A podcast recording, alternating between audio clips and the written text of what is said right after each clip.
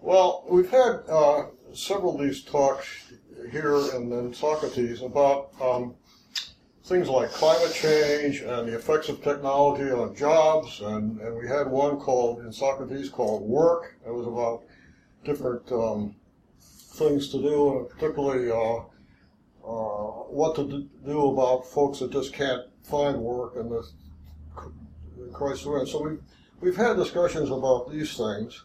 We've also had uh, discussions about psychology, in other words, um, the righteous mind, for example, and what why people believe irrational things and so on. So we've gone into a lot of different subjects. And this one's going to be about change, and, and, and I don't want to overlap too much with all those other discussions, so I don't want to repeat too much of that. I think we all kind of know that ro- robots are taking over, for example, in artificial intelligence. But I want to, I, uh, and, and we, we're, climate change, same thing. And uh, these subjects were part of some of these books on uh, on, on uh, a change that, uh, that I've read.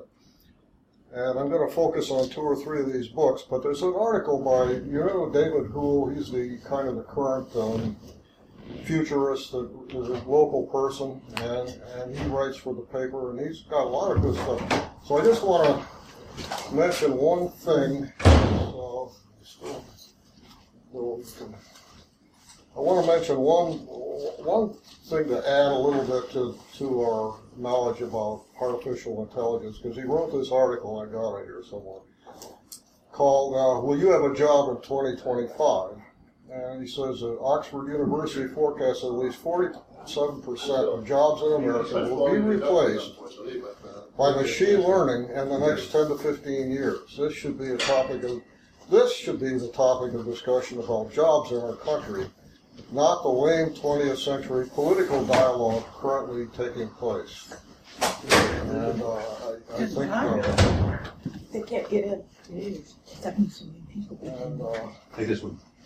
Bill, there's a chair back here. Yeah, I'm gonna move on. All right, you can have this one. Would you tell me where I am, please? Oh, okay. This is, this is the uh, Plato Circle. Perfect. Okay, good. We've had people come and say, I, I I don't belong to this group. But you do, so have a I don't seat. mind sitting. I think we can order us all. Thank I would you. not be the back anyway. Bill, you're really I'm the on chairman in more ways than one. you get settled again. And there's somebody else just came in. I don't know if they're. These, uh, oh, there. Everybody's there. Everybody's got a seat. Okay, Yep. good. Uh, so anyway, um, uh, he's saying that this 20th century calls it political dialogue that's going on now. We shouldn't be talking about that. We should be talking about things like what are we going to do when machine uh, learning takes over, takes over, does take away people's jobs. And uh, and he gives a list of what he thinks the vulnerable professions are. I thought I'd just rattle those off. Vulnerable professions: middle management, commodity salespeople, report writers, jur- journalists, authors, and announcers, accountants and bookkeepers, and doctors. Doctors, okay. Think about that. The least likely of people to get displaced by machine learning is preschool and elementary school teachers, professional athletes, figures, uh, politicians, too bad, Yeah. judges, well, I guess we need hu- the human has touch in judges too. And mental health professionals, those are the least likely people to get displaced. So I just thought I'd, I'd lead this off by giving that update on what we've been discussing about how, uh, in fact, we even had a, a discussion here called the rise of the robots, where we went into some detail about that kind of thing. Now, the whole idea of change, uh, I read Tom Friedman's book called uh, Thank You for Being Late, which is his latest book. He says it's his last book, maybe. and boy, I mean, he just churns out and puts everything down that's in his head, stream of consciousness. A lot, you could take a lot of that book and edit it down uh, pretty easily, I think. But anyway, it's a, it's a good book to read. Uh, but I was very curious in, in revisiting some of the older books by futurists, so called, uh, through the year through the years, and and because I wanted to revisit what they said was going to be like now, and then compare it with what it's like now, and see how. And in there is, is a lot of material that that's um, I, I think still relevant. Um, and uh, one of the first books that came out was in 1970 by Alvin Toffler called Future Shock. And uh, the future he wrote about, I would say, is right now. That, that, that was he was attempting to do that back then. And what he was concerned with was that the uh, big changes that result in all this stress and, and disorientation was starting to tax people's ability to cope. And he, and uh, he says that there's a certain range of change that people can handle, and this is called the adaptive range. And if the amount of change is, is below this level, the result is boredom and people seeking more excitement in life. Picture that. And if the level of change is above the adaptive range, man's coping mechanism breaks down, and the result is destruction and irrationality. And this is what Toffler says will happen if society does not uh, develop methods to deal with the uh, changes. So uh, again, in, in 1970, Toffler explained how and why people select the lifestyles that they select. Picking a lifestyle makes the individual a member of a subcult, get that, and cuts down on the number of choices and decisions the individual has to make. It avoids the problem of over-selection and overstimulation. Major decisions occur within the individual changes his lifestyle and become a new set of values to adopt. And, and so, gosh, I couldn't help but think, what if we weren't all UUs here? Is this a so-called or something? I mean, are we are we getting are we copping out from having to adjust? You know, and so, I don't know. Anyway, just just think about it. Uh, and so, to, to Alvin Toffler, future shock is a disease. Okay. And it's separate from cultural shock, which we can all imagine, because cultural shock is if you go to a foreign country and all your cues are wrong. I mean, you, the normal cues that you get that we just take for granted uh, in our surroundings are, are absent often, and uh, and uh, so unexpected uh, things come at you, and you're stressed. And I know I feel that way if I go to place I don't speak the language and every so on. It's very very stressful for a while, and uh, particularly if you're just just you and your wife and not not part of a group. And so uh, it's similar, I guess, in some ways, as far as the anxiety is concerned, to, to have all this change.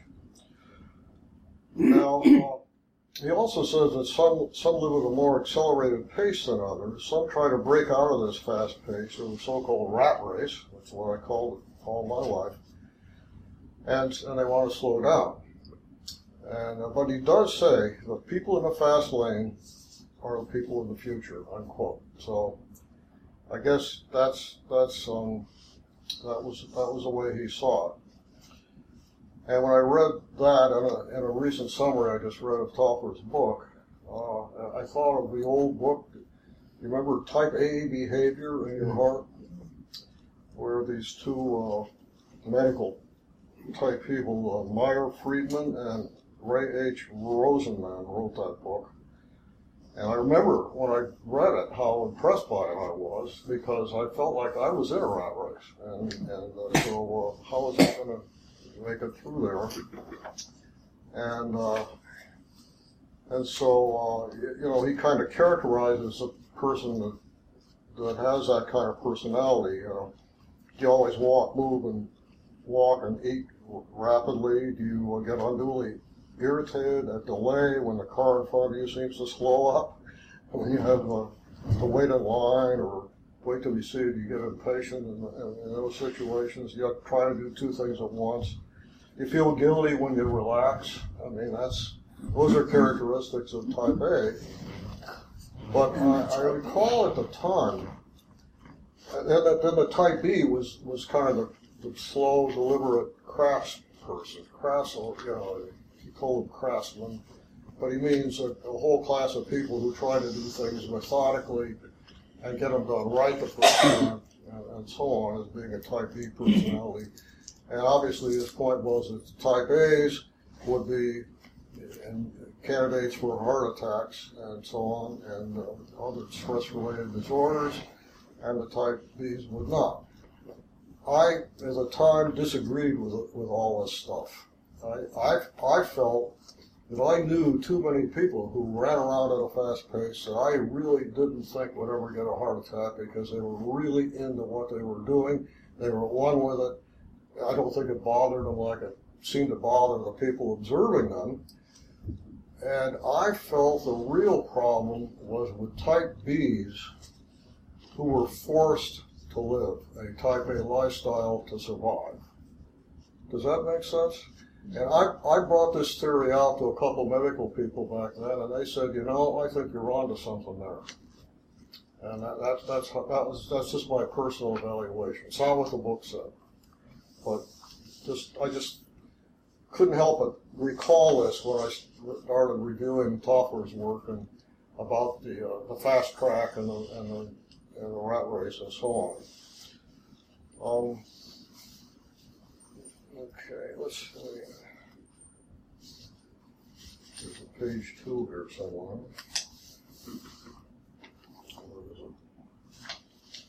Oh, What, what, are- stuck to page one. I wanna start thinking, what am I, what am I to focus on right now? When you say change, or is it change that is in our lives, or what does Inevitable. change mean? Lifestyles, he's saying, that you have to change your lifestyle to, to adapt. Okay, so, Well, in uh, uh, Thomas Friedman's book, he speaks of ch- change uh, being exponent at an exponential rate today. That's the whole point of his book. Yeah, And, and, and, uh, and, I'm halfway to getting to that. climate change and Yeah, exactly. technology, and can't keep up with it. It's impossible. It's so fast. That's all part of this book. I'm, I'm starting back, back in the seventies, and now I'm gonna go to nineteen eighty-two when, uh, uh, Naisbitt wrote his, a guy named, uh, I forget his first name already, John. John Naisbitt wrote a book called Megatrends. Oh, jeez. Got a little dizzy here. Cause I'm a type A. Person type A. Uh, Megatrends. Ten New Directions for Transforming Our Lives by John Naismith. Now, he was a futurist that succeeded uh, Alvin Toffler, and uh, and I got I just got this off Amazon for a dollar. You know, you get these old books, and um, so he uh, So this is an eighty-two that he wrote? That's correct. It's an 80, 1982. But I want to spend another five minutes in 1982 before we go to 2017. Uh, he says that the most reliable way to anticipate the future is by understanding the present. Agreed, agreed, agreed. He says people can ignore or resist change. And I recall my parents resisting microwaves, air conditioning, that kind of stuff. And current people you, you, you know yourself, we don't all buy into computers and smartphones and everything. Some people resist that. So it seems to be characteristic that some people uh, do do ignore or try to ignore change. Um, another thing Naisbitt says is that, uh, and you're going to find Friedman's going to reinforce some of these things. That's what fascinates me is that there's continuity here on these ideas that uh, state and local governments are the most important political entities in America. And he says, despite the conceits of New York and Washington, almost nothing starts there. In fact, he says, most of the social invention in America occurs in just five states. And he calls these the bellwether states of California, Florida, Florida, Wow, that's surprising. Washington, yeah, surprised the heck out of me. uh, Colorado and Connecticut. He says all these have a rich mix of people, different ethnic groups and so on, religion and so on. This is 82 now. uh, but, you know, for example, uh, he says that uh, California invented the salad bowl, okay? And, uh, and that uh, but they, more seriously, they, they sort of, uh, their whole idea of initiating referenda to um, get get laws changed, uh, really, they, they, they sort of pioneered that kind of thing, and it's sort of spread. The, the citizen, more citizen initiative. Before that, there weren't a lot of them going on. And then Florida, because of condominiums and timeshares and sunshine laws, started some trends also. And then uh, Colorado, he says, started the trend towards managed growth, where the developers were, you know, some brakes were being put on developers. And they started that trend. Just little things about trends, you know. Connecticut uh, eliminated some monthly utility charges for poverty level customers, and uh, Connecticut Supreme Court uh, passed uh, declared that whistleblowers should could not be fired, which is a major milestone there. And in Washington, Seattle uh, outlawed mandatory retirement, which was 65 all the time I was growing up. You had to be retired. So, um, the the book by Friedman, um, I would call it a, a very detailed statement of the world as it exists now, and suggestions of how to deal with it. And a lot of it has to do with employment and work and how you're going to survive with all this change going on. Survive meaning continued employment. Now, a lot of us are, most of us, I guess, are retired. And you may not but, but we still think about these things a lot because we're very concerned with with the job market out there, even though we're not necessarily still in it, because it, it really does uh, is going to influence how everybody lives, how many people can can stay working. Um, now, as, as Richard pointed out. Um, Friedman's thesis is that um, everything is accelerating, and the word gets used on every page. Accelerate, accelerate, accelerate. Um, and then words like fastest uh, and the cheapest and, and uh, so on, words like that are used on, on every paragraph. That's what the book is. It's, it's, a, it's a book of superlatives it um, it's trying to make the point that, that things are happening faster than we can handle handle it. So he's got these curves, and I I can hold the book up, I guess, but I didn't make any flip charts or anything. But he's got these curves that show change ex, uh, uh, proceeding at a certain rate, and then the, the ability at, at, a faster rate than people's ability to adapt. And, I, and uh, he's got some psychological justifications for, for that, but I, I, I, you know, I just can't get into the whole thing. But, but that, but his main thesis is that we, we, uh, like, like Naisbitt and Toffler, you, you, you, you reach the point where you, you, you get overwhelmed and then you start to get anxious and then you get even less functional than you were when you started. And that's, that's his concern. And that's what his book is about. Um, he does go into things like the um, making sure we understand, for example, that the refugee crisis is not just from the war-torn Middle East countries, but it's also from Africa because of climate change. And he has a whole chapter on climate change, which I think we've really covered well in these discussions before. And so I'm not going to reiterate that chapter, but uh, there is one. Um, he does quote a lot of people that we've already discussed, and and uh, and so uh, you know his sources are, are the same ones we, we use. So, so there's no, you know, I don't, I don't want to I don't want to re- recapitulate that either.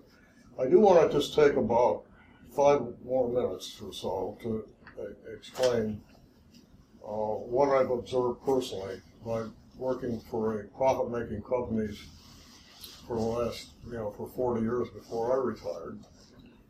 and uh, because I was in the high tech industry, so so right away I was hit with change big time. Right when I was in my early twenties, and started to work.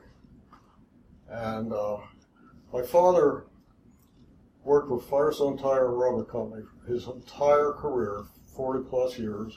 Started out as a trainee, ended up as vice president of purchasing, and he had the same boss for about 20, about 25 years, I'd say. He had the same boss. Uh, they never reorganized the department, stayed the same that whole time. There was all this continuity. They had uh, great pensions, defined benefit pensions. Um, he had, uh, I don't want to miss anything here. Uh, there were, there were unwritten rules against pirating. You didn't move from Goodyear to Firestone to Goodrich or anything like that. They were in Akron, Ohio. Uh, because you, you just didn't do it. It was, it was no, nobody would hire you away from another company. Oh my God!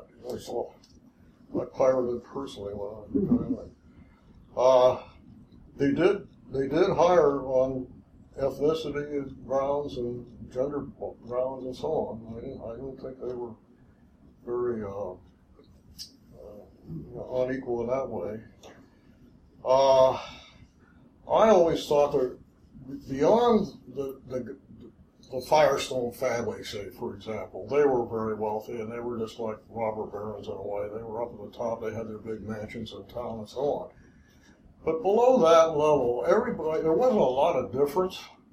I mean, uh, my bosses, they they lived not a heck of a lot better than I did. Not a heck of a lot. You know, they were better. They had more bigger, little bigger houses, on, but not a lot bigger houses. You, you know what I'm saying? There was a lot more compression between the, the, various tiers up and down the hierarchy than, than, than there is now.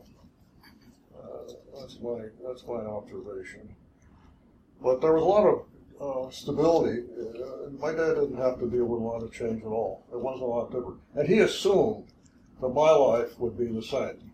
And all the advice I got was based on that. Okay? Well, it was not the same. Okay? Uh, I was in high tech from the get go. I, I did product designs that could be manufactured to fulfill whatever function needed to be fulfilled had to be done within budget and time constraints. Customers were, uh, in my case, were either the U.S. government, uh, military, or civilian, like you know, could be the FAA, and uh, and U.S. or foreign businesses. I did not ever get involved with uh, consumer goods. Just to let you know where what sector I was in, and. Uh, I, I went to work for RCA right out of school, and I, I went, I um, went at RCA in New Jersey, and, and it was a military type, type thing. And I worked there for six months, and then I got my orders to go in the Air Force, and they knew I was going to get those orders. And so they said, when you get back, when you're done with the Air Force, come back and you'll, you'll have a job. I said, okay, I'll certainly consider that. And I went in the Air Force, every every we, we, everything was done with vacuum tubes when when I started. I was in the Air Force for two years doing more administrative type stuff. Went back to RCA. There wasn't a vacuum tube in the whole plant. It was all mm-hmm. transistors. I had to go back to school right then at night and learn circuit design using transistors. And that's how fast things were changing in 1959 to 61, about that time area, time frame.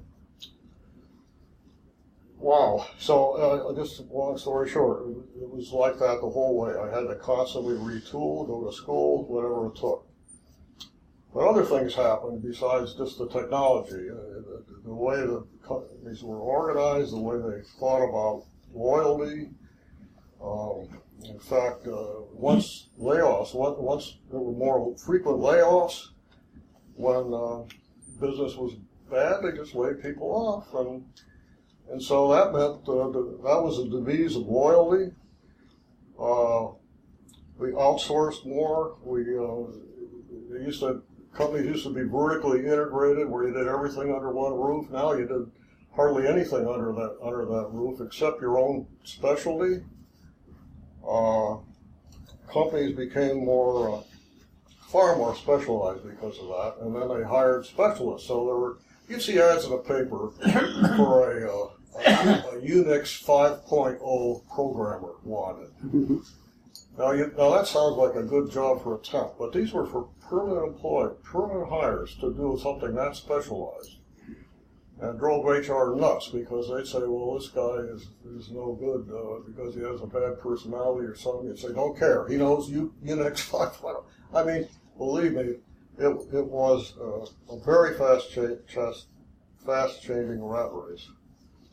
So, uh, uh, u- use of temporary help and consultants went way up to to cover uh, scheduled situations. And I could tell stories till hell froze over about all this. The point is that um, uh, I felt I, I was in an anxious situation many times during that 40 years.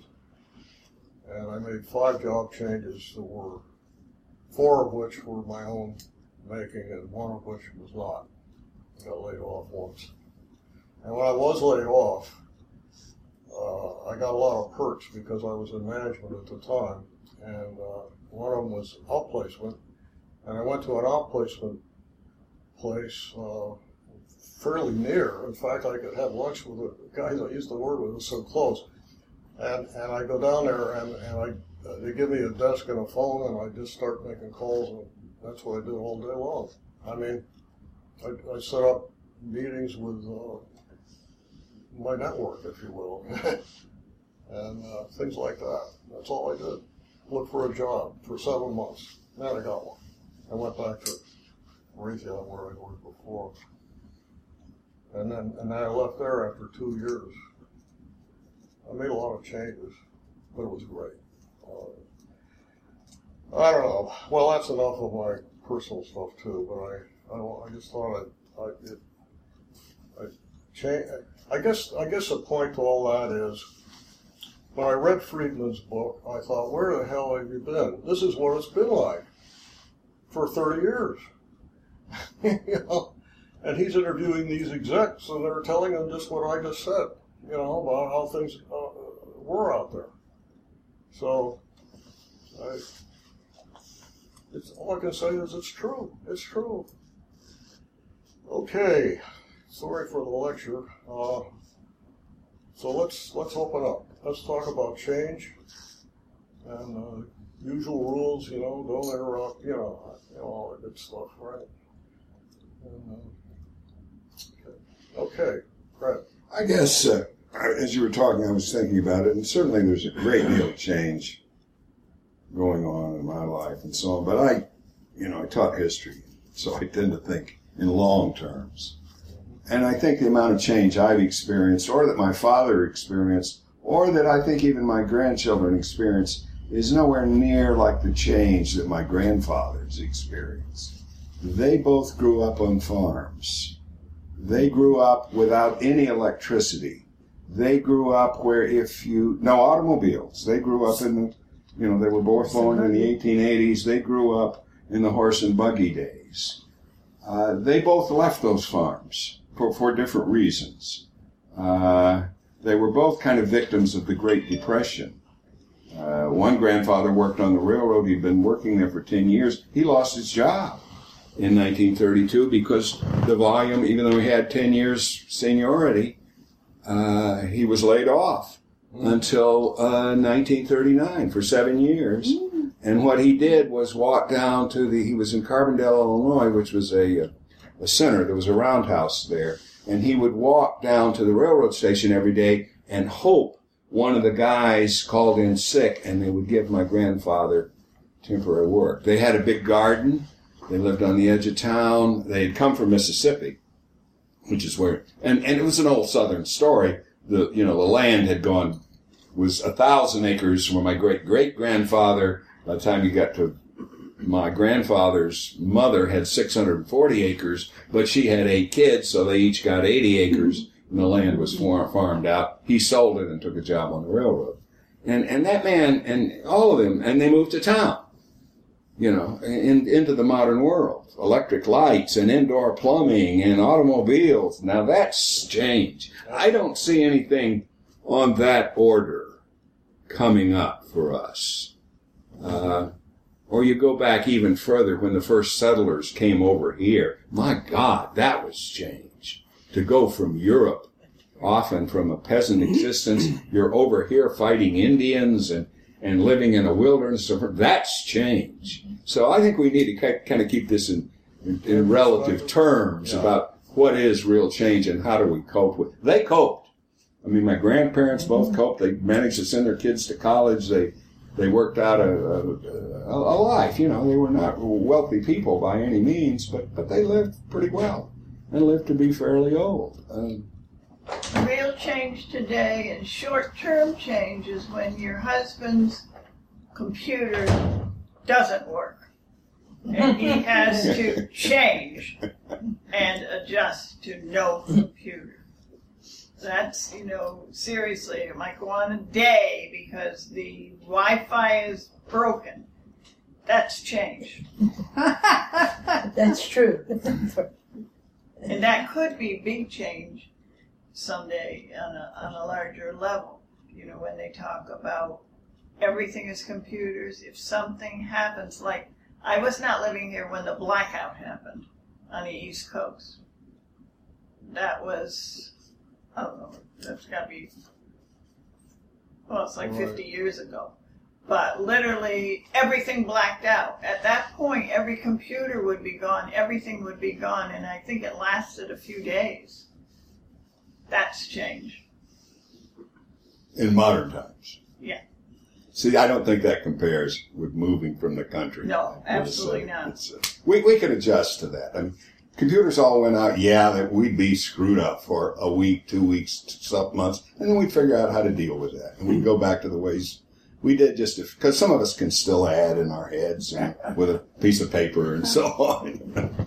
Uh, it would be chaos if all this electric stuff stopped working for a while, but I don't think it would be uh, catastrophic in the way that many people seem to, to think. I- I'm thinking it, what, yeah, what I take from this is that people have prepared, like, you know, what do you, you tell your kids, what are you going to do? And you prepare them to be a certain thing and they train with, with different levels of education to do that. And then within no time, they can't do that and they have to go back to ground zero. And I, the people feel very cheated. Think coal miners, when their mines are closed, they feel cheated because they that was their future. And I'm not sure that's where, and I think that kind of ethic is driving our entire country because people don't feel they should have to change. Like I trained to be a fireman, there's no jobs for me. I trained to, to be an engineer, there's no jobs for me. And what do you do there? I think the change issue is whether how we as a society start to develop mechanisms to change our society, to put the systems in place to go for something else. I mean, we watched the Rust Belt program, um, Globe, Globe Trek the other night, which was interesting. Instead of trekking through the Africa or New Zealand or someplace, they were trekking through these Rust Belt cities. And it, it seemed like the whole point of that program was not what it should be, what, what, what they can be. And I think uh, it's a kind of philosophy that our whole government needs now is what can we be? We have to change. What can we be?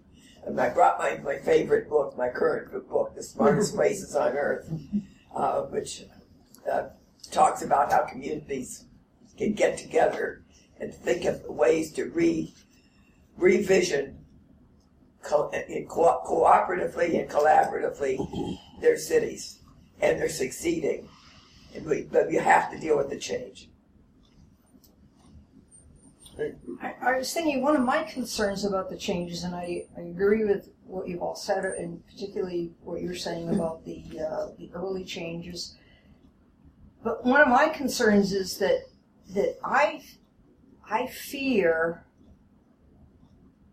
a change in I don't even know what you'd call it uh, levels of society as I watch the young kids, and we think that they're all connected. technologically. But you've got a whole group of kids who are great at playing games and answering phone calls and texting.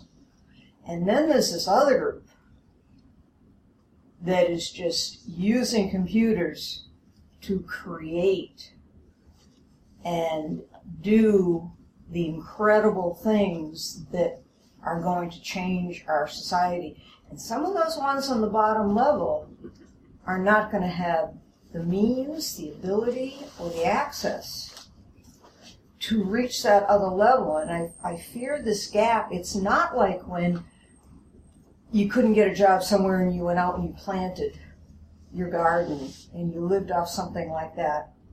When we get to the point with this, it's almost like the, the type of change, the nature of the change is becoming so technical that the gap is going to widen very quickly between the cans and the can'ts. And you're seeing it in the school systems. People are worrying about it with the kids that are not keeping up with it.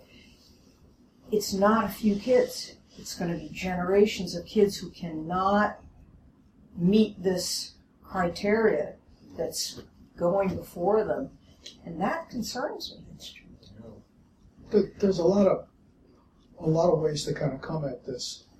Um, you stimulated a thought in me is that there's a certain amount of survival of the fittest, a Darwinist thing in it, about being able to survive change, and certain people will, and be able to do it, and others are going to fall by the wayside, and some dire things will happen to them. Uh, going going back to the, what, what what Brad had to say, I think that a lot of it has to do with whether or not though there are some people that make a decision to change. My father was an immigrant. They his family made a decision to change to come over here because there was hope involved. There are other people who lose their job who are not prepared, and that change comes as a shock, and they don't know what to do about it. And the ability to change, I think, is directly proportional or inversely proportional to fear. Some people can't change because they're afraid of the unknown. They don't know what's coming. I mean, I, I, I know of instances where, where I used to work in prison. I know of instances where people have been given parole and, and got in trouble purposely because they didn't want to go out. They didn't want to leave the institution. They knew what they had, but they were afraid of what's going, what was coming, and didn't really want to change. They didn't know if they could change and they could adapt. and fear is an an incredible force that determines whether or not. I mean, there are some women who have been abused for 10 years who won't change, keep going back to the same guy that abuses them because they're afraid of change, they're afraid of something. I saw, I saw that a lot. Um, so I don't know. There's a lot of lot of different levels of, of, of this change. There's societal change, there's individual change, and and, and uh, a lot a lot of this is very deterministic.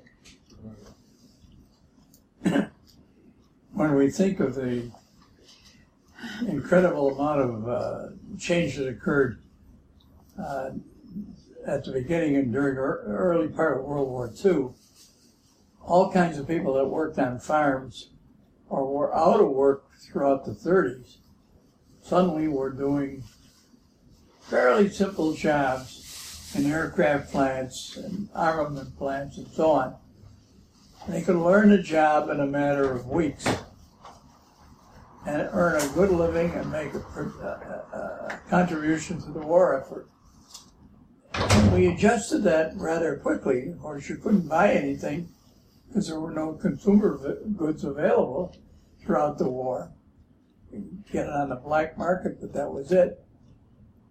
What I think is happening now is that the world of that kind of work is being destroyed by robots and, and automation of one kind or another.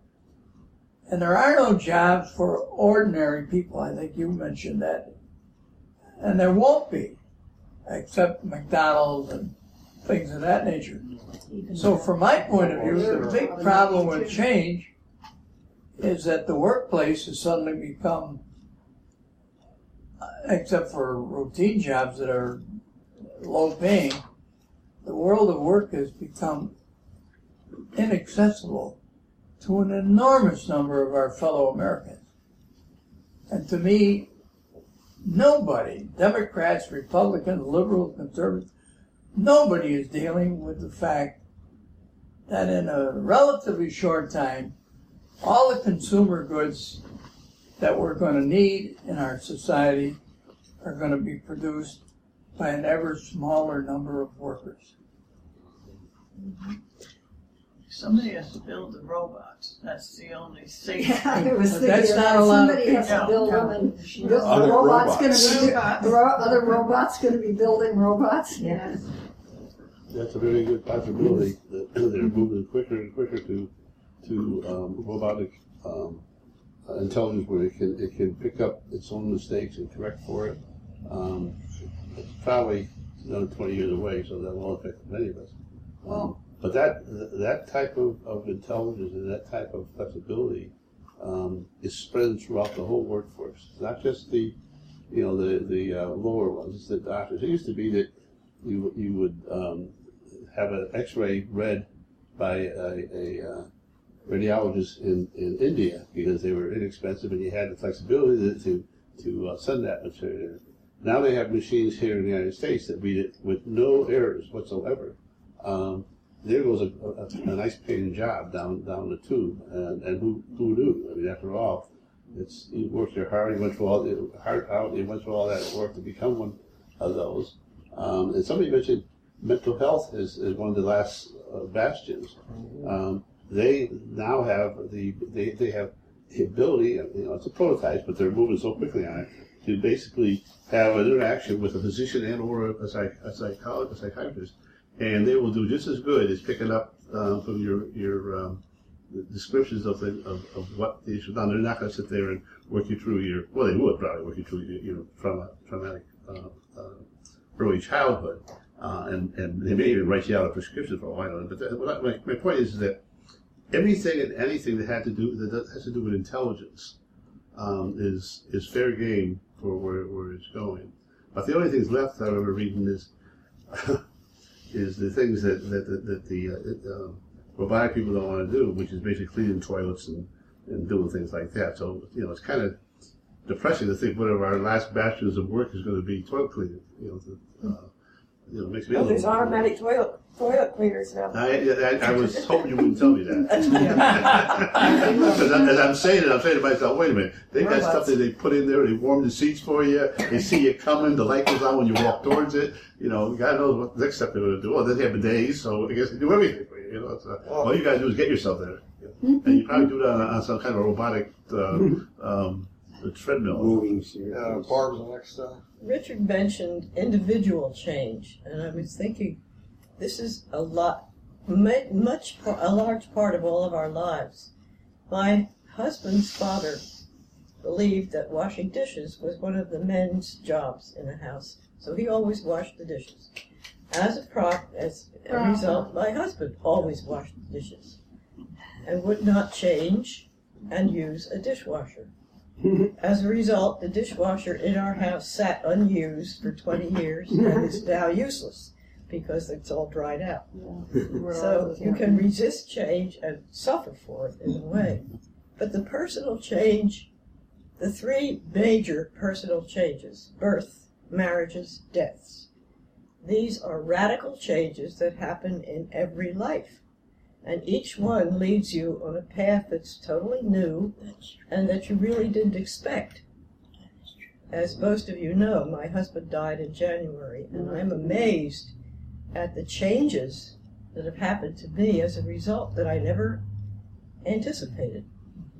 It's things things happen without your knowing in the personal life, life changes. I mean, change of house, change of jobs, all those things lead you in different directions. That Private- really private- come as a surprise. You got a dishwasher yet? No, I'm working. Paper plates. let's see. I think you're you're next, Julia. Um, yeah, it made me think about a lot of things. Um, we've gone f- from manufacturing to service oriented. I think there's just been a huge change all the time with jobs. Um, think about Florida in particular because of all the senior citizens. Service jobs are huge in the tourist industry. Those aren't going to be replaced. Those are personal um, relationships that people have with their doctor, with um, caregivers. Our um, medicine, as I discussed late or you know several months ago, was that almost 20% of our national um, spending is is on health. And there was a very good discussion on Charlie Rose this week with a Indian doctor dealing with um, artificial uh, intelligence. He'd written a book, and I, don't ask me the name of it, but he's got a book out now about this. So there's a lot of things coming. There, look at our society. We absorb women. When I when I graduated from college, initially none of us were thinking of, of holding down a job. Most all of my all my friends were college educated women. We were all having babies, and the at about 10 years out after most of us got married soon after school things started to change. The women's movement came in and we have absorbed a huge number of, of people. Think about it. The um, my mother's generation the women that worked were usually had to. Their husbands had died. The, usually there was one person working. That's a gigantic change in our society. I think we'll get through these other things that seem like big deals. Mm-hmm. Sure, right about the about that woman's lib. That whole movement was right, right, very disruptive. I, I, I remember a lot of Oh yeah, going it's on. still there are unintended circumstances. That could be a whole nother other, other thing because I'm you know I've been supporting the women's movement, but it's not it's not all good. Yeah. I worked for the greatest change resistor in, in ever, and I think the the Catholic Catholic Church. Church, organized religion, was right up front with resistance. That that change meant uh, you're on the fast track down, and uh, it was very conflicting um, because I could appreciate what that what advances, what potential there was in empowering people into embracing their own spirituality. And the church is saying, no, no, no. They they needed those shoulds and uh, the the box Yeah. and uh, made quite an angry woman of me for a while. Uh, that I, I survived. It probably empowered me to uh, integrate more uh, personal change because I was uh, change resistant even uh, growing up in my years. Everything was pretty predictable Mm-hmm. for me. Yeah. I think so. Um, I'm going back to being on a personal basis. I, while you were speaking, throughout, I kept thinking of myself and all the changes that I had made in my life with no choice of mine with my careers. And uh, I wasn't like a school teacher that still taught school, and, you know. Uh, when I went into, uh, when I left college and I didn't graduate, that's a different story. But anyway, uh, when I went to it started working, uh, things were changing a lot in the years that I was working.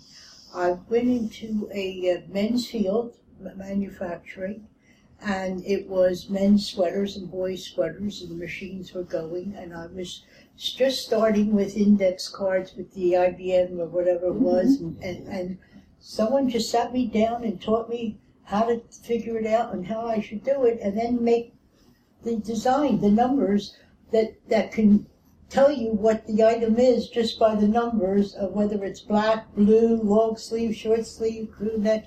I learned that, and then that changed. The company went down south. That was the first change, and the financial officer said, "I'm keeping a list," and I got a call uh, within a few weeks after I closed, and I went into a men's hat company and uh, with the men's hat company was Champ Hats, which was very big. Every department store had a department with the wet men's hat, you know, hats on it. And instead of doing that, the financial the the, the uh, financial officer that brought me there uh, said, Sylvia, I don't want you working on this. He said, I'm going to give you, you're going to go to uh, the government and we, we import a lot of things. So I want you to start studying what that is. So when the men's Rex Reed hats and things came in and, and the imports were the braided little short hat with the metal little thing here is all imports, we had to get decisions on the, the prices of imports and and and and what it, what it would run and whether it compete with American things and how much our import costs would be and things like that that I got involved with. And you end up having friendships with people in the government. You go in there and you say hi. And that was a different change for me. And then Champ Hats slowly went, uh, offices went to New York from Philadelphia, the Empire State Building. That went south. That also went south. And then I went to men's socks. I couldn't go any lower. They said, "Hey, you got a good, you know retail, you know uh, merchandise field," and I went to Somerset Knitting Mills, and they they did all the socks with different uh, known brands, like Men's Bronzini store. They would have the acorn, uh, the uh, unicorn, you know, the guy that the the horse that. Did. And I ended up doing all their uh, control. That was different. I went back to, uh, the, to bookkeeping and, and, controlling of the uh, merchandise with the shipping. Uh, but the changes, I didn't realize that I ended up, part of my life is being comfortable with the changes. And with that comfort, I and my, my cousin ended up being, uh, and that company was moving also down south and the president said, I want our offices to move to, to the west end of uh, Philadelphia, and I want you to come to the offices there. And I said, I can't go. I said, you're, you're there with all the, you know, the, pardon the expression, the wasp people with, with uh, different lifestyle. I said, and I know I would not be comfortable moving. I didn't want to move that was something that you have to make a decision. You have to know who you are and what is it. And I said to uh, the president. And I said, sir, I said, you have, you can come to the office 10 a.m. in the morning. I have to be there at 9 a.m. I have to go from the other side of the city all the way through, past Schuylkill River, pass into this, you know, the main, main line. I said, by the time I have to get there, I'm exhausted and I'm not going to fit in and my mother won't know anybody there because mom was, I was living with mom and she was a widow. And so I had to make a decision, but I knew I was making the right decision instead of taking that job. I said, look at me. I said, I have rings on the years that Dead Boy was starting with rings and all. I said, I won't fit in. And from that, my cousin was finishing interning, and she said, I'm joining surgical specialties. She said, they need you. you they're not any good with their office manager. I said, I hate medicine, I'm afraid of blood, and I don't want to work in medicine. but they talked me into it, and I adapted, and I loved it, and I loved, you know, the thing. But I found that not to be afraid, and I'm going to cut it short by saying right now, I ended up in Venice. Normally, with my friends and background, Venice is not the place, it's the usual place for me. I'm the unique one here. Look at you all. And I will tell you, I joined, I, I joined coming, I'm not a member of the church, but I am a friend of the church, my second year, and I have made another new change, and I have learned that not to be afraid to try something, and if I'm feeling comfortable, this is a different situation people are saying to me, are they welcoming me and just being hello and I'm never going to socialize, or are they going to, am I going to fit in? And right now, I've met some very nice people, and I met a very few, you know, few people that I am starting to socialize with, and I think that if you have the kind of personality, it's healthy.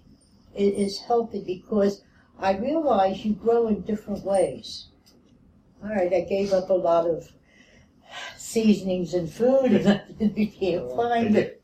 And Yeah, no. but Uh, let's see. Uh, Okay, uh, she hasn't spoken yet, I so what, haven't, but I'm curious because I th- I think that they're proving that our DNA is actually what's determining so much about our personality.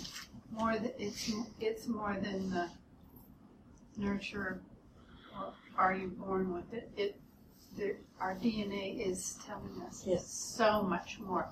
But were you raised not to be fearful, and, and were most of the people here I'd be glad to answer not that. to I think there's some people that if they just had a set life in their household and they grew up, they may have it in them, but they never experienced much of it. But I was raised literally in a restaurant. Uh, my parents had a restaurant, and we lived upstairs in in North Philadelphia, and the stove was not connected there because the restaurant was open for for um, sandwiches. There were three clubs and bars in the neighborhood, so at, at nine o'clock they switched to sandwiches, and people would come because they bars used to have just pretzels and things. And I was waitresses didn't show up. I was 13, 14. I waited on customers, and so I was used to talking to people. And I, it's funny, and now don't you ever make a remark, either Richard or I didn't say anything. dad, dad never said to me, "Shut up." He'd say to me, "Why are you saying that?" Or he'd ask, to, you know, the, the reason or thing. And the one thing that you're right, my parent, I'm an only child, and my parents allowed me to be me, and they were immigrants. My father, I realized, not until now, in my 70s, 80 now, my father didn't go to church once or synagogue once. Not once. And I never knew, realized why. And my mother went to church. See, I'm hitting you. And I finally realized that what my father went through, he gave up on God when he came here. And families were lost. But he never laid it on me. And I never knew it until I sat back and thought about it as I came to this type of place and I start thinking of, of, the things. That was the, the thing. And when someone was not good in the restaurant and they insulted me and I, and I answered them back, and my mother said, my father said, that's okay. It's all right. They had no right to say that to you. So that's how I. Well, I'll, I'll try. I'll try to keep it keep it short because a lot of people want to talk. Yeah, I'm sorry. Some, something. Pick up on Bill said. And Bill, uh, there are there are algorithms in mental health that can do away with a psychotherapist, and picking up on, on Bill Wolfer's point uh, about jobs and everything. We, we are at, I think we're at a critical point as a country because there was a time where you could throw a stone at a building, walk in, and get a job. You can't do that anymore. And that people are really afraid of change that's coming. The jobs have gone overseas, automation is taking over, and so much of our identity as a person is connected with what we do. If you ask a person, who are you, they'll tell you what they do. I'm an engineer, I'm a social worker, I'm a programmer, whatever it is. When you take that away from a person, their sense of self worth, mm-hmm. Chaos starts to set in. Okay? And, and, I, and I really don't want to get into a talk about politics, is- but Donald Trump's, uh, his, his attraction was that I'm going to turn back the clock to a time when we were great, when you could get a job, when coal miners could have a job, when there weren't regulations and things were the way they used to be some magical time in the past. And that if those promises aren't kept, you have a good chance of chaos ensuing. People turn to demagogues. They're, they're very vulnerable to somebody who makes a promise to them that I'm going to be the one that answers it for you. Look at Putin in Russia. I'm going to turn us back to the time of our greatness. And if those promises don't materialize, then what comes next? What type of chaos do our institutions hold? And I'll shut up. That's a really This, good this man who is new has had his hand up. Oh, you? Uh, Go for it. Pete, Well, Richard has pretty much said what was on my mind. I think that, um, I think that fear is a is a great motivator among people, and that fear is stalking the land, and is the reason that we are in the political situation that we are in, and that people are fearful of um, tomorrow. They don't know what tomorrow is going to bring, but they sense that it's beyond their control. And they're worried and they're turning to baser instincts, for example, anti-immigration. Here, here. Good. And um, anti-foreigners. Yep.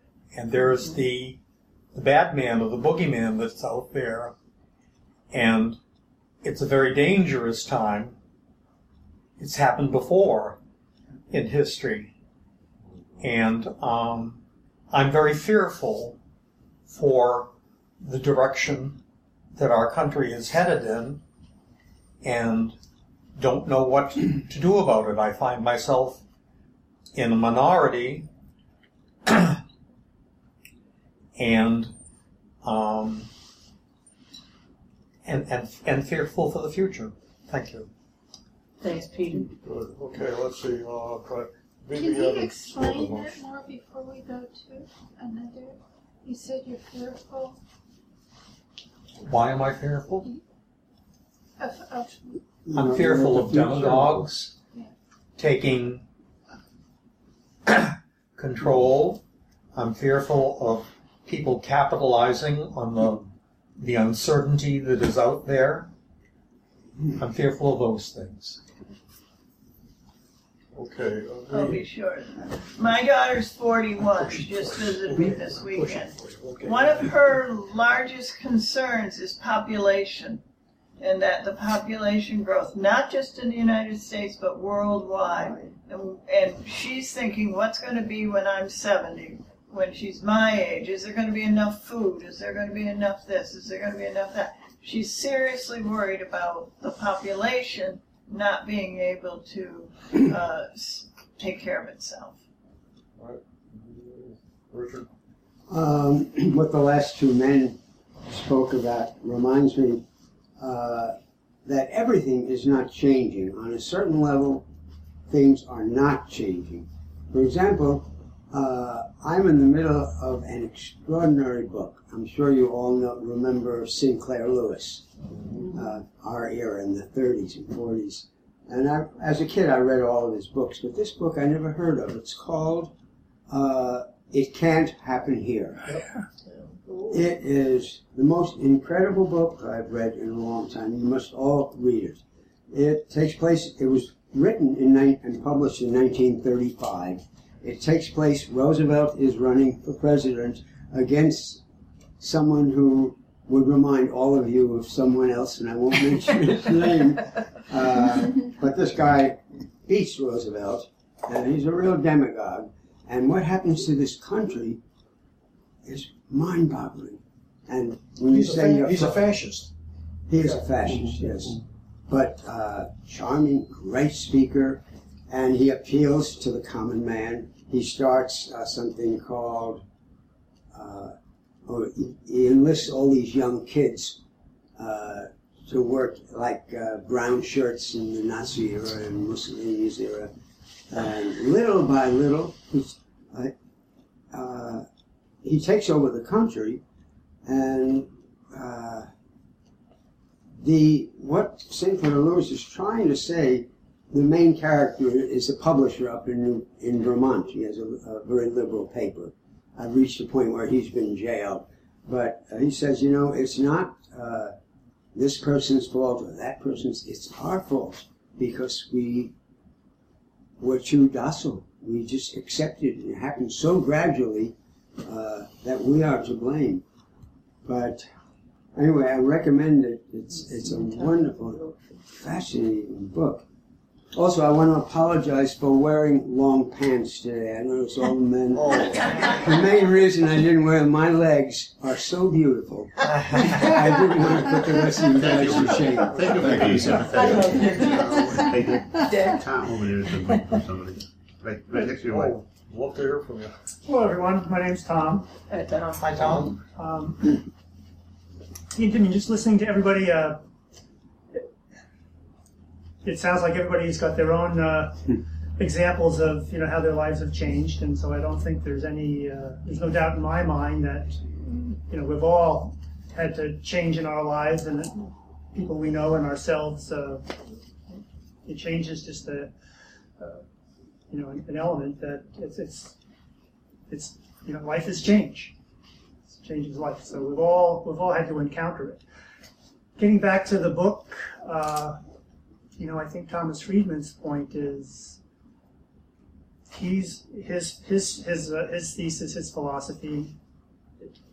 Not to not to repeat, but uh, you know, there are there are things, and, and in his mind, it's you know globalization and it's uh, the technology and and the environment and well the environment environment globalization technology that are the big the biggest drivers on um, speeding up the change. There was a third thing, I don't remember what Yeah, it well, was. uh, environment, globalization, and technology were, were, the- were his three.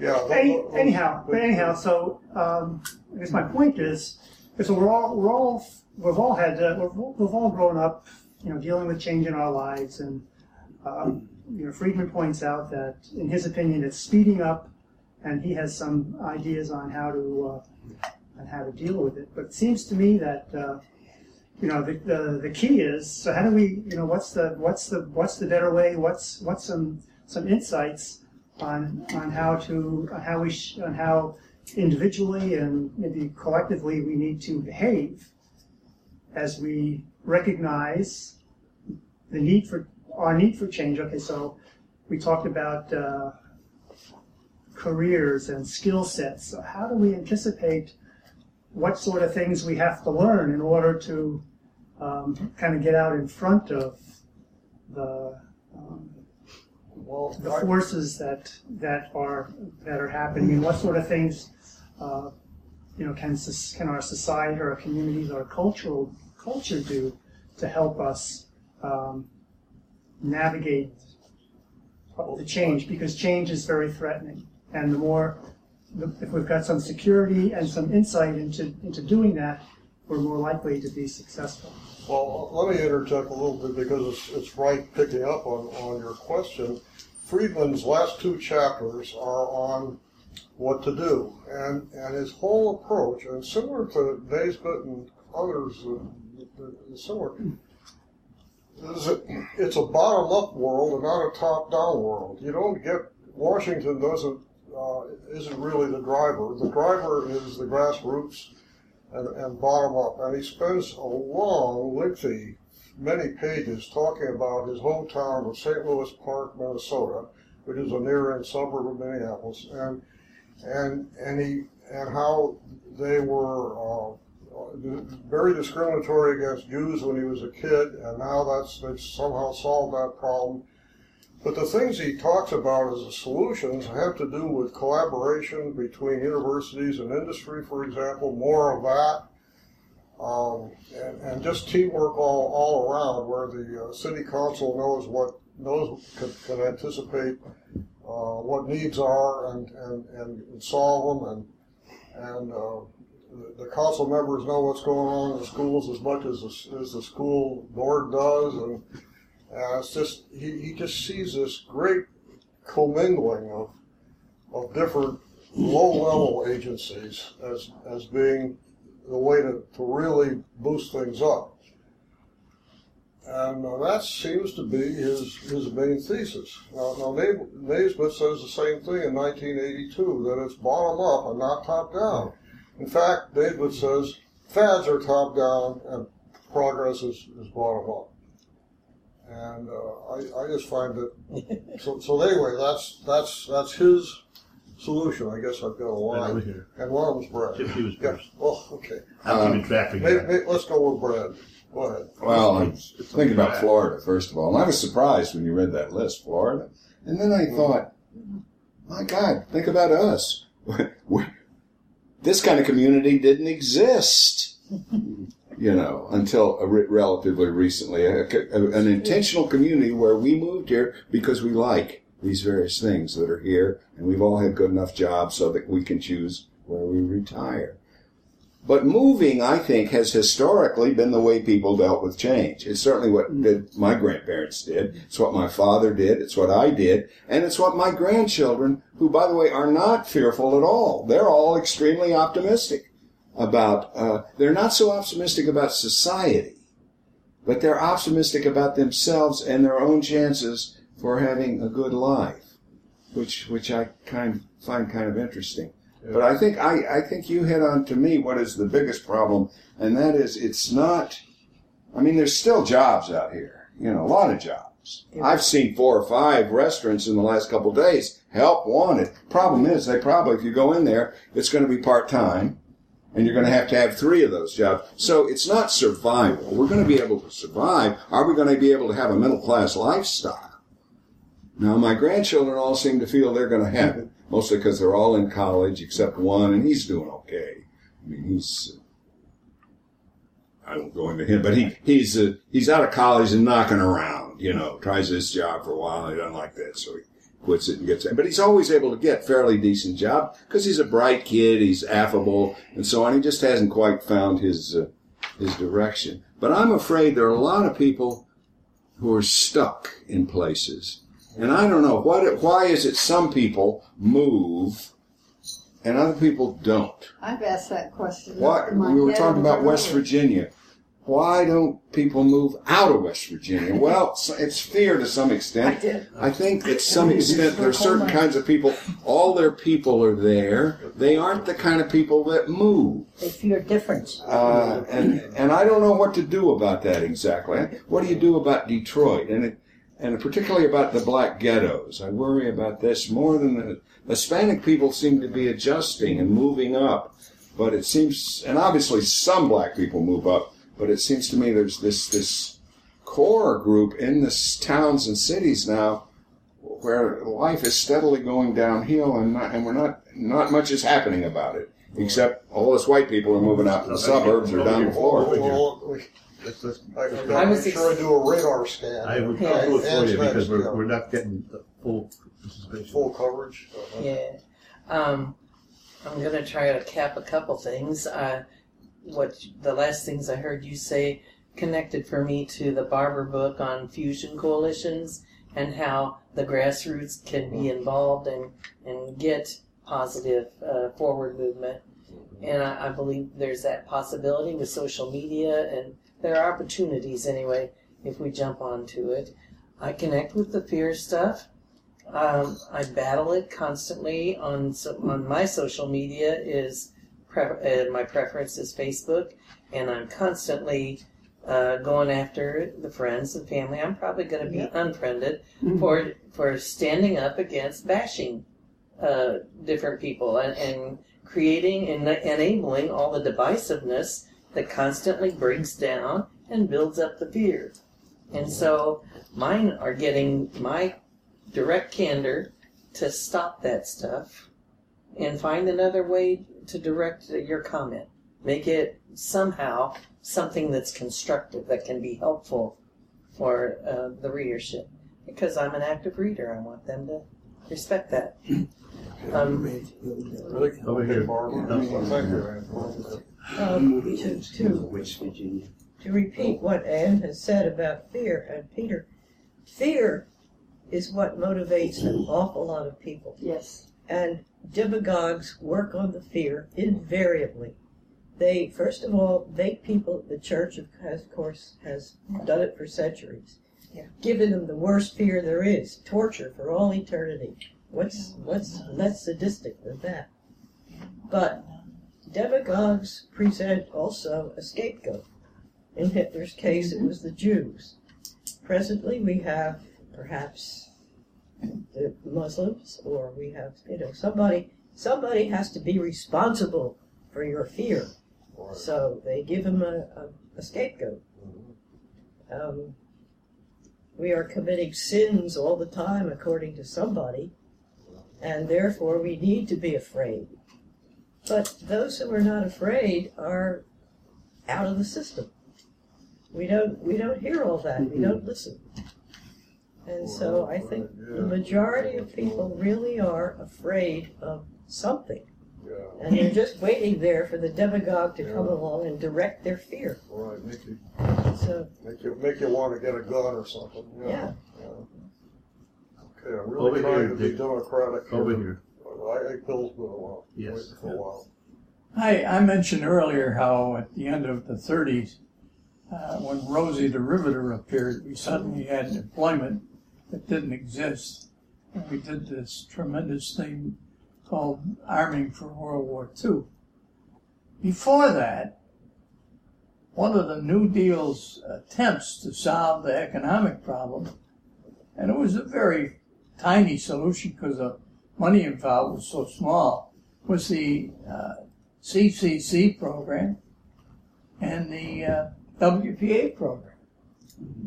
I have a feeling that we're somehow going to have to convince a lot of pe- key people in government that while we're dealing with the changes and the things that we can't do anything about because the changes are happening faster than we can deal with them, we're going to have to pay people for doing nothing. We're already doing that. No, we aren't. No. We aren't. We're not paying people for doing nothing. The welfare system is that way? Okay, Bill's talking. Okay, Now he's been very patient. go ahead. And, and, and, and, and you're bringing up something that, that, that fits into it. And, and that is that, that we really have to have a, a, a radical thinking about how things are going to happen in the future. Uh, because there's no way around it. Automation and, and, and robotics and, and, and the, the inventions that are going on so fast, this- that we're talking technology. I mean, people worry about coal. It won't be long before oil is worthless because they'll have fuel cells. Um, and so there's all this stuff going on. That means more people on the job. Brad, you mentioned something that I, that I thought was, was, was important, and that is the sense of community. That you, we've joined a community, and we, we basically have, have a world of support and enrichment and, and, and uh, conversation and, and uh, helping each other out.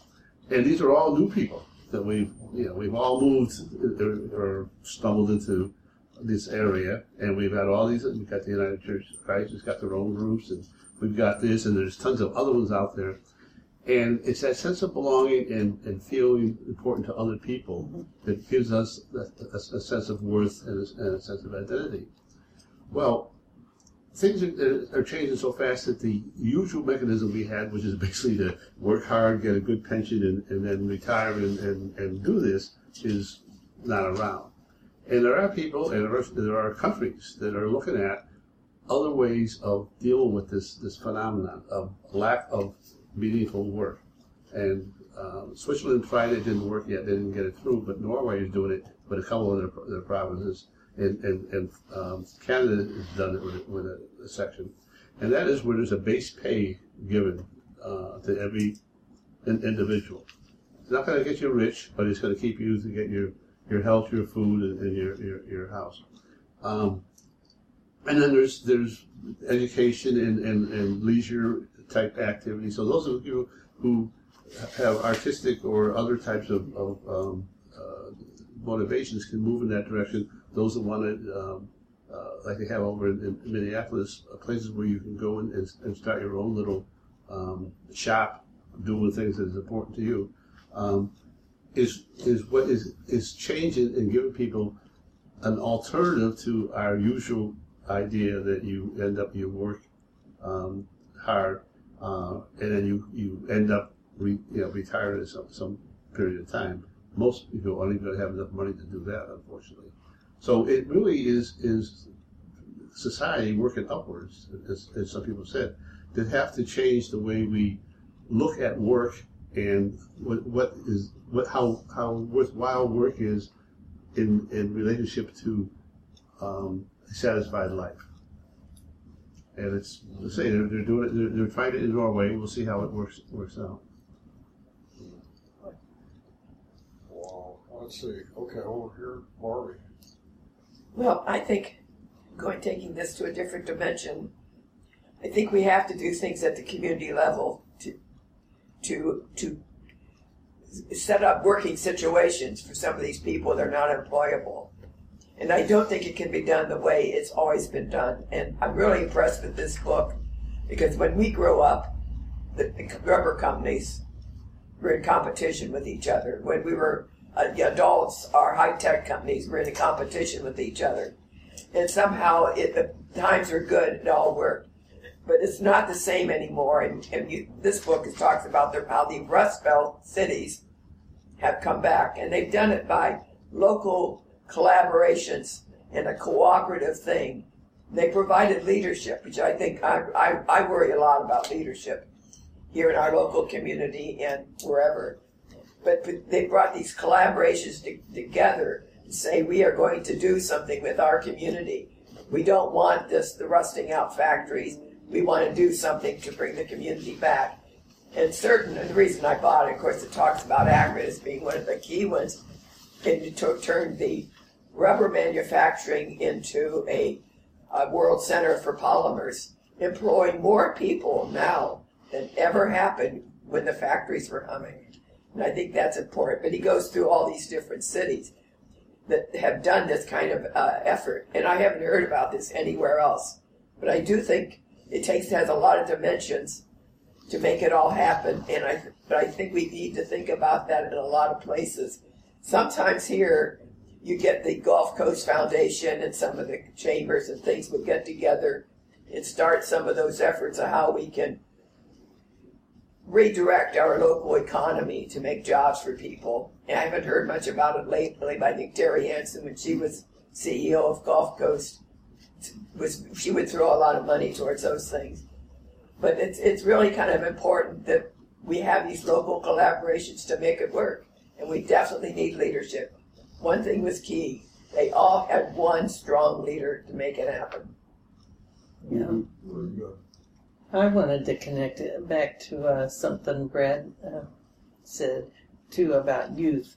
The uh, I heard a news piece this morning that the city of Chicago is making a condition of high school graduation that a kid has acceptance to a community college or a four-year college or um, military or another um, trade school.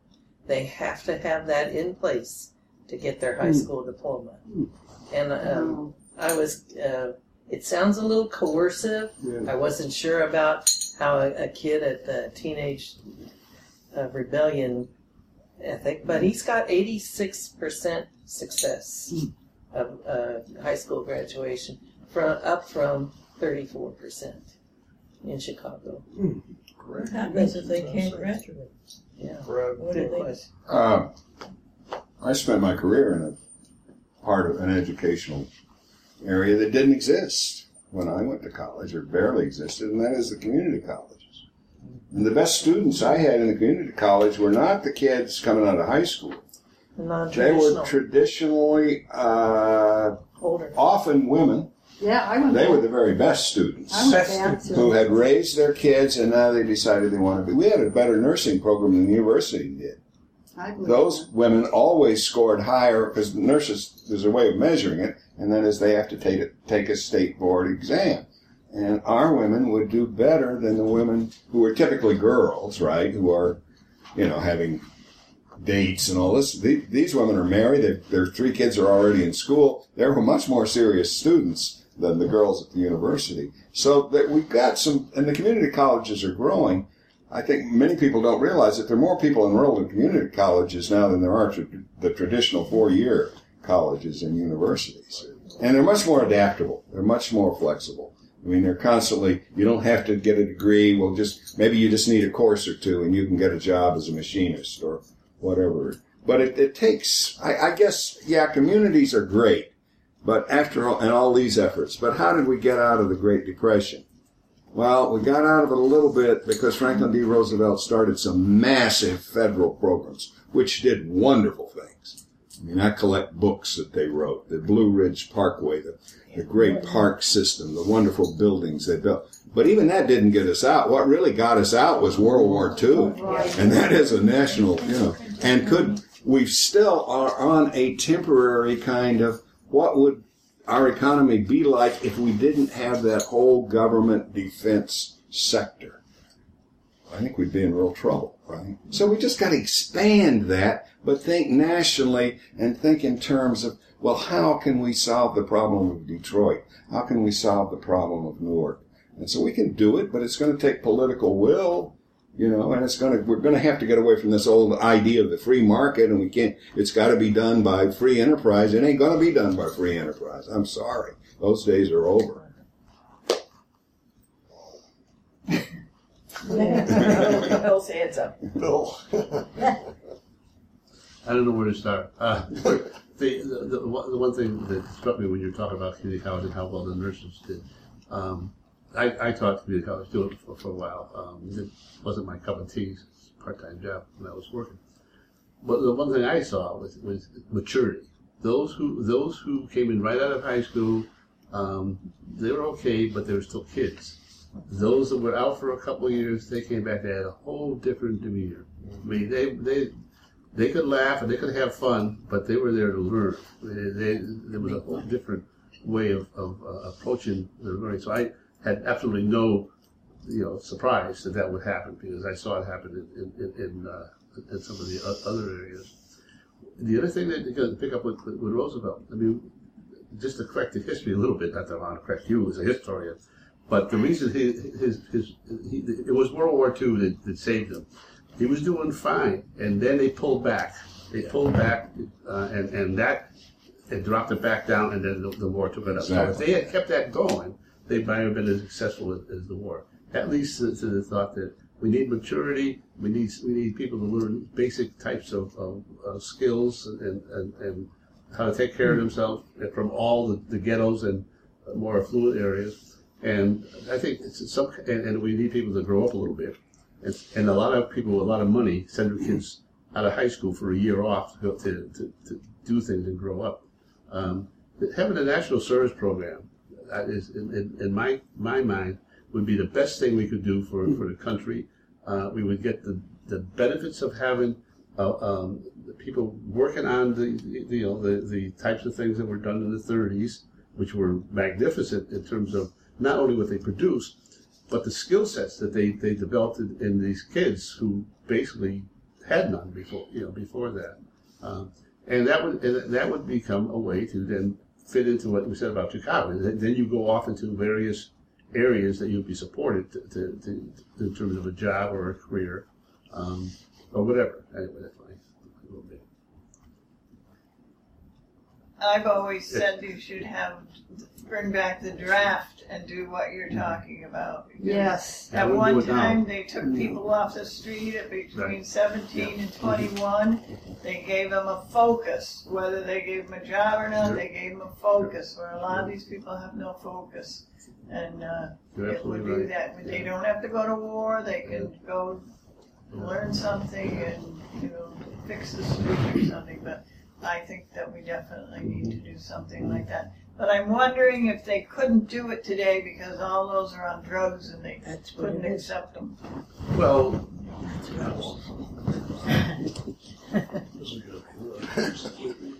so since since I'm over here and you didn't see me, I'll wave again. Oh. Doing my scan. Ah, Bye, Richard. I have okay. a doctor's appointment this afternoon. Thanks. Good luck with that. Go ahead. I, I, somebody else wanted to talk. I didn't want to. At your at your risk, you tell you okay. Um, I just wanted I just wanted to respond to, a, a little bit about that. The, you know, the the, uh, the draft, uh, in a- or some kind of a draft. I mean, most other countries have some something like that set set in place. And and when I went, I, I was out of uh, out of high school because I got into a serious accident. I didn't end up going to, to college for a couple of years. But when I went, I certainly went with, you know, I would look at some of the guys I was hanging around with and say, these are silly as hell. And then I had the guys that, that, that, that um, had come back from Vietnam. And they looked at all of us as like jerks because, you know, they were only a, a year or two older, but the maturity and the, the series of purpose, you know, most days they almost had a still, was so striking. And, and the way they applied themselves. The others were out screwing out, screwing around. You know, I had a roommate and, and he and I, we stayed in, and other people, you know, you could tell. While the other, the other ones were all wandering around the streets, you know, and then they come back and they say, "Oh, pack, we haven't done our homework," you know. So there's a lot to be said of of, of um, getting people into some other kind of a setting for a while before, they, so they can mature a little bit. Well, Okay, uh, just a quick comment. In the beginning of the New Deal, the Supreme Court voted down FDR's proposals. They, said they had various objections. And the Supreme Court at that time was very conservative. FDR tried to pack the Supreme Court by appointing additional judges. People who loved the Constitution were outraged by that, and it never went, never worked. But guess what? Many of the su- conservative Supreme Court justices decided to retire. And FDR got a whole new bunch of guys who said the New Deal was just fine. let's see. No, I was just pointing to him, so. Okay, uh, well, Barbara? Well, the, the draft idea is a very good one, but we are already spending fifty-three percent of all our tax dollars on the military. Oh, it's gonna get worse. The, the military could be used for things much more appropriate than going overseas to kill people. Why not put them to work on our infrastructure and on the things that really need, need work? If we do have a draft, it would be a good idea to draft people as a workforce rather than soldiers. And I think that would Yeah, I wasn't thinking soldiers. I was thinking more like now they have city something or other American. in Boston. Yeah. they- And uh, some of the kids go to that and it's a year, but that's a choice. Yeah. I, Well, Terry Rich, um, Well, I, the, the, I, I- I understand the logic of something like a draft or a public service corps, but I guess part of me is against this one size fits all. As if we do this, then it's going to take care of all these things, because mm-hmm. people are very different and they're going to respond. I mean, I've seen people come out of the service they do very well, and some people turn to drugs. You know, one of the, the largest segment of I think the homeless people are people who've been in the service. I, I would much rather see, if we're going to spend the money, I'd much rather see on, on basic things like improving education, on maternal child health, uh, you know, making sure that kids get food every day so that if they go to school, they're not going to school hungry, and that, you know, help them make choices in school about what is going on in their life. I, you know, I mean, I think there are people who go to the service and they come out better for it, but other people can't make it and they drop out, and it's another failure in their life. Uh, giving them an opportunity in public service corps or something like that is good.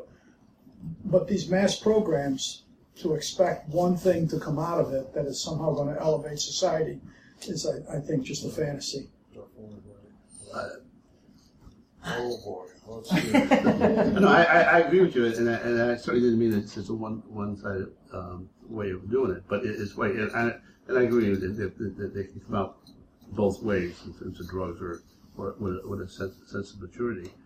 But we already spend a, lot of money, in fact, less will be spent less so these days, but a lot of money in trying to set up an infrastructure to help people get through.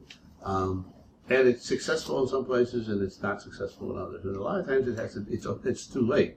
Um, because by the time somebody's six or seven years old, um, it, it, and they've been in, in, a, in a ghetto type life, they, have, they really don't have any of those kinds of, of skills. What, what do you mean an infrastructure?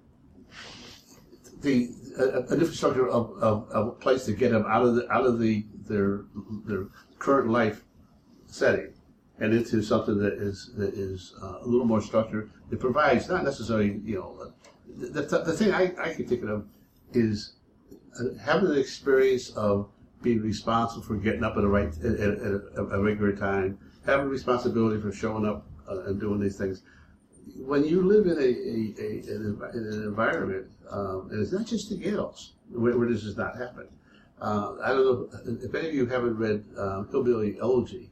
Um, it, it's, it is a book to read. It'll address a lot of, of the frustrations we have and why people don't move uh, because it's it's it's family. Even though they, they extend from from Tennessee up to to Detroit, you know, it's just like a it's, it's just an extended family moving back, you know, back and, and, and forth. So there there is that group that is in many ways no different in terms of behavior and attitude and ambition than the um, that what you would find in, in the Detroit uh, inner cities or any of the other ones.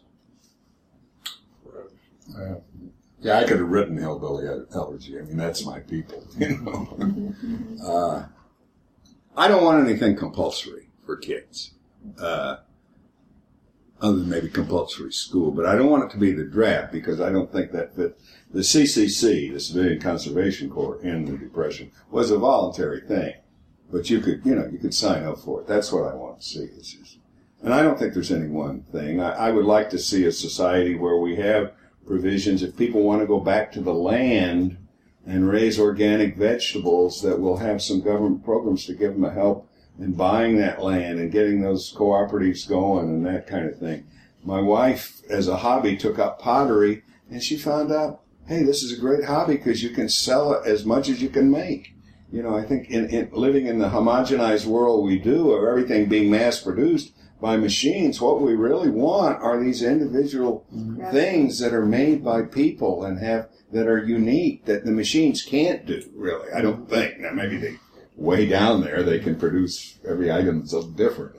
But I think it's machines are always going to have a certain Go, kind. go, go, go look at this thing called Etsy, E-T-Y, and you see the fantastic uh, creativity of people in our society. Absolutely unbelievable. Of, of, uh, But, you know, going back to, to I'm sorry, go ahead. Sorry, I- no, I- I've talked four times, go ahead. No. Uh, while everyone's speaking, what crossed my mind, and especially in the very poor and minority neighborhoods, I think what really is needed is some type of to start with the children is like the uh, the Boy Scouts and the Girl Scouts, where they have the real. They don't have it at home, and they don't have the examples at home. And yet, the Boy Scouts and Girl Scouts, I remember, was fun, but you learned to get along, and you learned. The only th- I think that that they need more people volunteering, doing things like that for the next generation to come up. The sad thing is, is that is the drugs, and unfortunately, the uh, people that live in the great white neighborhoods don't care and think so much about what is happening in there. And since I was 17 and it started in Philadelphia, that even the police didn't care about the minority neighborhoods. You know, they just got a hold of the young white kids that were doing it, know, but they did not care about the backstreets people. And I think that what is going to help our society, whether it is a white neighborhood or a minority neighborhood, is having these type of things for children, not school, but just the outside where they don't have to do a lesson, but they are getting lessons. They don't have to do uh, uh, regimentation, but they do fall in. And this is where the beginning is more important than anywhere else that I can We, see. we also have uh, Boys and Girls Clubs of America. Anything that's uh, organized for after school, and that was another piece of this In what story. neighborhoods?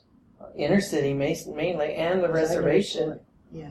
And um, they've been fabulously successful. Another area is community supported agriculture for rural areas where um, people are wanting to grow uh, crops uh, indigenous to that region to sell uh, in the neighborhoods. And they need, they always need help. So it's another area where a lot of volunteer opportunity is generated. I think, I think we're not finished with Richard. Well, I, I was gonna, gonna comment on what Bill picked up on hillbilly elegy. The thing that made him turn around on that was not an organized program. Despite the value of, of that I see, whether it's the service or CCC or whatever it is, what turned him around was the fact that he had somebody who gave a damn about him, that increased his sense of self worth, that made him believe that whatever you, you that you are capable. He had the basic intelligence, but he ended up going to Yale. So this guy wasn't a schmuck to start out with, and he was Right. smart enough. Right. But he, he kept saying is that despite the dysfunction in his family, his grandmother stuck by him, and she told him, "You can become something." And, and it goes down to I think you can adapt to change. You can if you feel somehow you can overcome the fear. That if you feel that that you you, you are worth saving, that you can handle anything that comes around. And I think that there are so many things today that rob you of your self worth. Okay, particularly coming out of a bad house where there's mm-hmm. dysfunction going on, something putting you down, the people in your neighborhood, or a boss telling you that you're lousy, or something like that, and you're going to get laid off. Somehow you've got to fall back on something internal that says, I'm worth it. And if you feel that you're worth it, then you can go out and say, I want to shift jobs, I want to go to school, I want to go into service, these are my goals. Without that, I don't think anything else worth. It works, whether it's an organized program or, That's or a right. small thing. You know, uh, big brother, big sister. Uh, we, we had a case in our in our own congregation here. Bev Morrison took on a a black uh, kid that was very disadvantaged and really had no no family and was giving him just like you say he had nothing, and she provided that extra push that got him to graduate. And the day he graduated was a big day because it was a, wouldn't happen without her. So- Just one comment. Don't trust the Boy Scouts. My husband was in the Boy Scouts, and his scout leader was jailed for sexual abuse of the boys. So- It has to be looked. It has to be watched. And there's a To watch too. everything. who's in Church, every, every place you go. to It's find everywhere. That's the best place. I, I just want to pick up something Richard, Richard said, which, which was, uh, um, I, I'm, I'm having a, a, um, a brain block on the name of it, and I'm going to call it New, uh, Newell. It's the community, it's the Sarasota uh, County's um, uh, community center over there, on, in, in, right next door to us. On Laurel Road? Yeah. Yeah. Oh, yeah. Uh, Sandra. Sandra Sims Dairy. Thank you. Yes. Yeah. And, and, and, that's a, I've gone over there, and and, and we have volunteers from the church there. And that is a, a fascinating uh, example of, of, again, the community rising up to meet that with, with a couple, with some leadership. Long story short, they're, they basically brought in a, a, a, a fellow to work, work this program because they, they were, no one was graduating, uh, no male was getting through, through high school. It was just like, it was just a black, you know, hole over there. And he brought him in, and he, he worked very hard uh, doing it. But he brought in uh, tutors, recruited people in the community to, to come in and, and work with these kids. And then he got the the kids, recruited the kids that come in. And again, there's a self selection piece there, uh, sometimes. And then these kids basically have one one on one after school, and all it was they only were there is for for doing their homework. And from that, they spread out to they have a summer camp where they basically run the whole the whole summer. Um, and since then, they've had uh, this is like 18 years now. Uh, no pregnancies, which used to be common. Um, all the kids are graduating. They, I can't remember. I don't know what the percentages, but a very high. Well, first of all, practically everybody uh, either graduates from high school or has gone into the service. Um, a I can't. I, I'll say a third because it, it, it reminded it was significant of them going on to college. Um, they're so successful that that they have people coming from Sarasota driving their kids down and and, and uh, North Port driving their kids down here to get them into that kind of a, of a, a program because it's been so effective. The kids are bound in one one on one That's what I'm with, with, with, with somebody who cares about them and they're getting a reward out of it, which is basically successful homework completion. And and that. So, and there's a lot of those things around. I mean, sometimes when we get discouraged, or I get discouraged, um, I, re- I, I, I just recall those types of examples I have, and I also recall that that, that, our, our uh, technology is moving so fast that God knows what what what will work for us later on. And you talked about all the, the futures. I, I don't didn't do that much of it, but I do recall every once in a while reading an article about the futures plans on what we're going to be 50 years from now, and then so far out of whack to what they thought was going to happen, you know, and what really happened. We just can't predict that. So whenever I get too depressed about how things are going, I says, you know, we, we're, we'll survive. You know, it- it- we'll, we'll work it out somehow. So. Que sera. Well, the nice thing about history is if you go back, you realize there weren't any good old days. Yes. Yeah, you're right. There was a time when 94 percent of the black population was illiterate. Mm-hmm. When if you had 10 kids, five of them were probably going to die before they were 21. You know, the good old days weren't so good. And we, even the, you know, the 50s, which we tend to look at, oh, that was wonderful, you know, the steady job, blah, blah. Wasn't so great if you were a minority. Wasn't so great if you were living in West Virginia and the coal mines were shutting down and there really wasn't much in the way of public assistance and so forth. I, I'm much more optimistic, I think, when I think about I where we're. Yeah, we're in a hard time right now. And we've done, you know, the country has made a terrible mistake. But that's partly because we've got an outmoded political system and we need to change it so that a minority cannot elect a president. I mean, we can do that.